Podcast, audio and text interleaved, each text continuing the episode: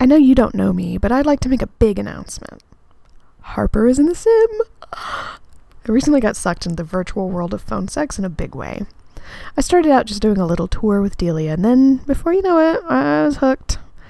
I was up on the lingo like res and sim and avatar.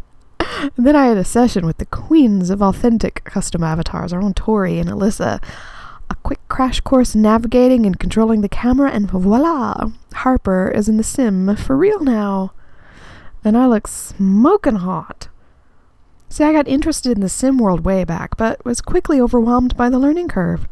Which is a shame because the virtual world we're playing in is a lot of fun and takes a whole bunch of my buttons when I'm looking for a good time. You've got your open world sandbox, your adult play zones, and user created everything. If you can dream it up, you can build it once you've got the skills to do so.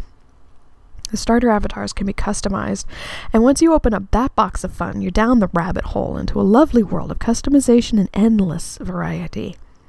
Harper in The Sim looks shockingly like Harper in the real world, only this version of me gets to change hair on a whim and wear physics defying dresses that should fall off. But thanks to digital mechanics, they stay on. I know you're going to want to join Harper in The Sim, and I want you to, too. Join Harper in The Sim for all your virtual world sexy shenanigans and games. Just drop any of the ladies in line and we'll help you out. Brand new? We'll port you over to our private island and lead you by the hand as you pick up everything you need to enjoy your digital life. If you like this, you'll like my blog. I'm over at fetishbonesexblog.com or call me at 800 601 7259. Ask for Harper.